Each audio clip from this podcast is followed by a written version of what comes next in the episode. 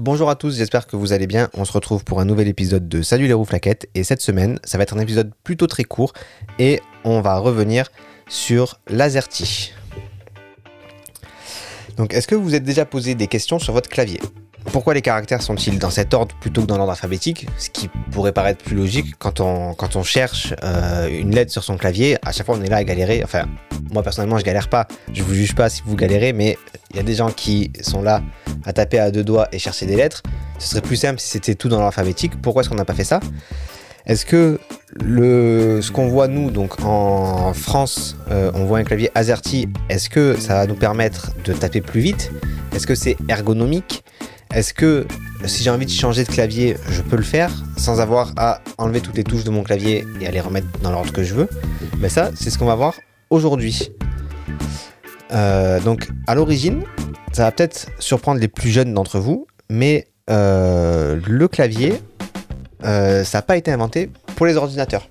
On va faire un petit peu d'histoire. dans les temps de jadis, on écrivait à la main. Ça, ça peut vous surprendre déjà les plus jeunes aussi, mais on a inventé des outils euh, comme ceux-ci qui permettent d'écrire sur du papier. Bon.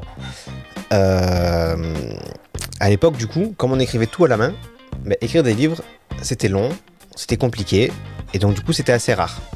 Et un jour, on a inventé l'imprimerie. On, c'est Gutenberg qui a inventé la presse mécanique à caractère alphabétique mobile. Ça, c'était en 1450. 250 ans plus tard, voire un peu plus, c'était un peu plus.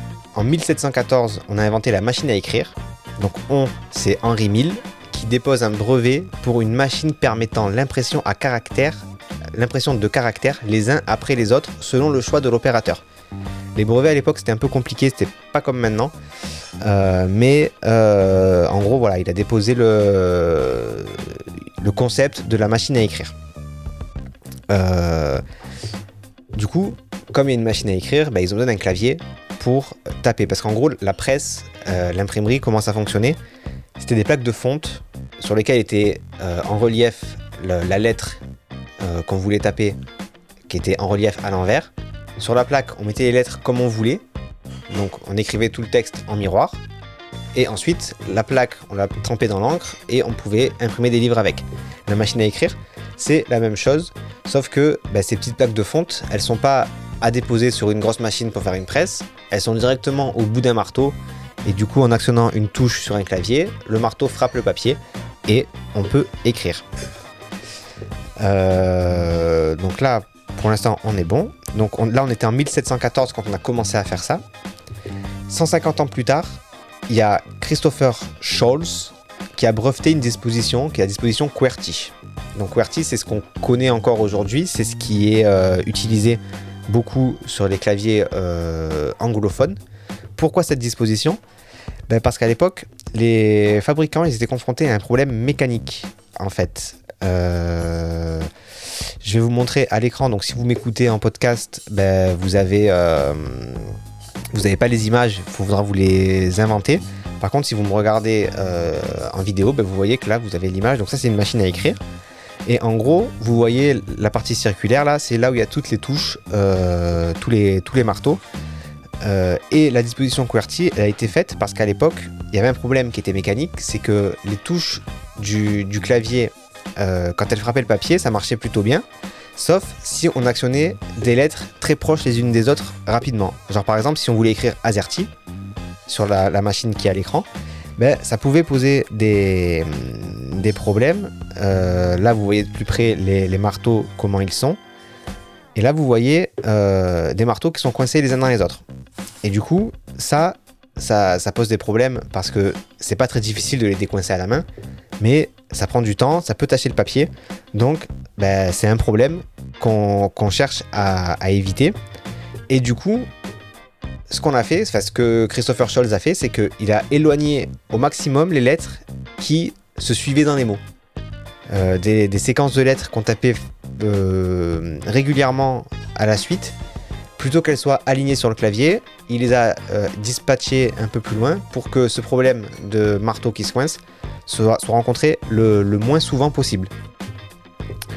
donc lui, c'était le QWERTY En, français, pour que ça marche bien, en français en France, on a fait le AZERTY.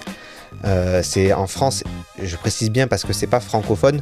Euh, les, les, Suisses, par exemple, ils ont un clavier qui est en QWERTZ. Donc, en fait, quand on donne le nom d'un clavier, on donne la première touche de, de lettre qu'on voit en haut à gauche. Donc, nous, on a AZERTY en France.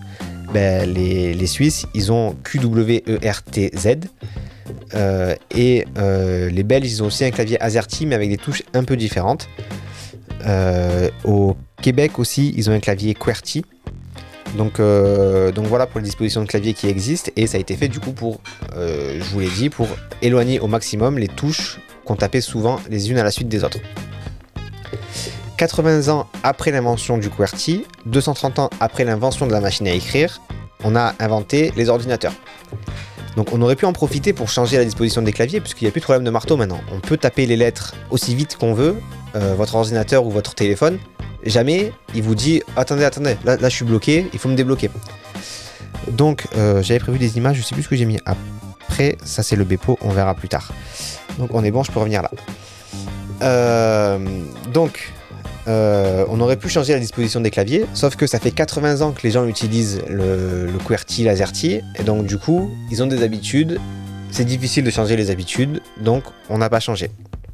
Sauf qu'en fait, cette disposition-là, elle est vraiment pas faite pour qu'on tape vite, elle est vraiment pas faite pour être ergonomique, elle est faite juste parce que ben, mécaniquement, c'est mieux pour la machine que ce soit comme ça. Et comme souvent, en fait, ça c'est un problème qu'on a dans plein d'autres domaines, c'est que on, garde des solutions qui sont très peu adaptées parce qu'en fait, euh, elles répondaient à des problèmes quand elles ont été créées. Mais aujourd'hui, les problèmes n'existent plus, mais on continue à utiliser ces solutions-là.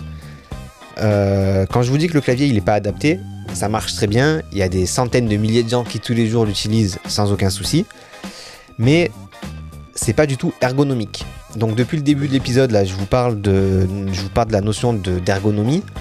Mais vous ai toujours pas dit ce que c'était, ce que j'entendais par ergonomie. Euh, donc euh, peut-être que vous imaginez pas ce qu'est un clavier ergonomique. En gros, c'est un clavier qui permet de taper un maximum de mots avec un minimum d'effort. C'est-à-dire que sur un clavier qui est bien ergonomique, on va utiliser nos 10 doigts pour taper euh, et on va déplacer très très peu les mains pour la frappe. La disposition ultime qui répond à ces critères pour le français, c'est le Bepo. Donc le Bepo, c'est l'image que j'avais prévue ici. Donc là, vous avez le... Hop, si je vous la mets pas, vous la voyez pas. Voilà. Le Bepo, euh, vous avez la disposition là qui s'est affichée sur votre écran. Où en gros, ben, on appelle ça Bepo parce que les premières lettres, c'est B et P O. Et ensuite, vous voyez, alors c'est très perturbant quand on ne connaît pas. On se dit que c'est impossible d'écrire avec. Il suffit d'essayer pour être convaincu, je pense. Ou en tout cas, pas, si on n'est pas convaincu, parce qu'il faut essayer quand même, je pense, pendant une heure ou deux. Mais on se rend compte que effectivement c'est possible. Euh, le, le, Bepo, c'est une disposition où 70% des caractères les plus présents dans la langue française sont sur la ligne centrale. Donc c'est une disposition où les lettres accentuées, elles sont accessibles sans touche de modification. Et comme je vous disais, si je parle de Bepo, c'est parce que bah, à la place de AZER, on a B et Et c'est bien un E qu'on a. Donc il y a une touche pour le E qui est à la place du F chez nous euh, sur un AZERTY et une touche pour le E, il y a une touche pour le E accent grave, il y a une touche pour le A accentué. Et du coup, euh, bah, c'est euh, super ergonomique. là, vous voyez par exemple, alors c'est pas celui-là que je voulais vous montrer tout de suite, voilà. la fréquence d'utilisation des lettres de la langue française sur le clavier, vous voyez que sur un clavier AZERTY, il y a 60% en gros qui est utilisé sur la main, euh, je connais pas ma droite et ma gauche, la main gauche, 40% sur la main droite, et la ligne centrale c'est que 23% des lettres, 56% des lettres sur la ligne du haut, alors que sur le Bepo, vous voyez qu'on est à peu près à 50-50 main gauche, main droite, et on est à 70% sur la ligne du milieu. Euh, le, le Bepo, ça s'installe assez facilement sur n'importe quel ordinateur.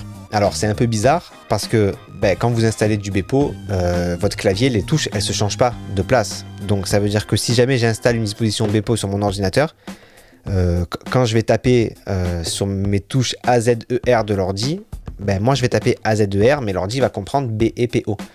Donc c'est un peu bizarre au début, mais on s'y fait assez facilement. Et en plus, un des objectifs du Bepo, c'est déjà que ce soit ergonomique, donc de moins se fatiguer quand on tape et vraiment de faire le moins de mouvement possible quand on tape. Mais en plus, c'est aussi de pouvoir taper sans regarder son clavier. Parce que la disposition, honnêtement, pour l'avoir essayé longtemps, euh, elle est très très naturelle. Donc du coup, c'est vrai que on en vient à taper euh, un peu comme si, vous jouez du piano, un peu comme on joue du piano. C'est-à-dire que sur un piano, les touches, c'est logique comme elles sont placées. C'est logique pour les doigts, c'est-à-dire que bah, plus vous allez aller vers la droite, plus ça va être aigu, plus vous allez aller vers la gauche, plus ça va être grave.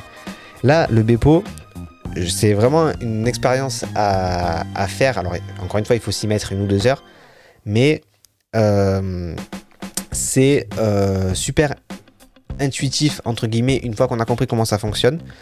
Euh, vous avez des sites qui vous apprennent à utiliser le Bepo, comme celui-là, là, le Bepo Dactyle, donc c'est dactylotest.free.fr slash Bepo Dactyle, où en gros vous voyez, je vais vous le montrer, vous voyez la disposition du clavier Bepo. Et en gros, là, on va apprendre à servir que des touches A, E, T, N pour commencer. Donc on tape que des mots avec des A, des E, des T, des N.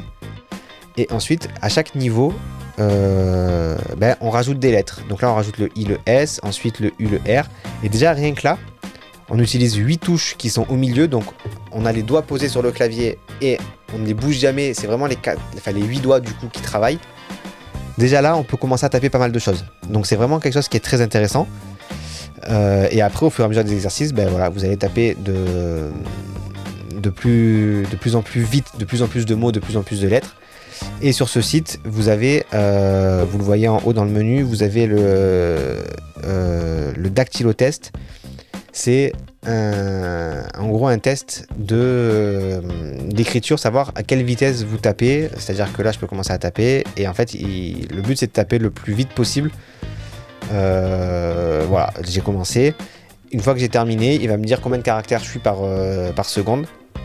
Et après, vous pouvez faire le test sur. vous pouvez faire le test avec du Bepo une fois que vous y êtes mis.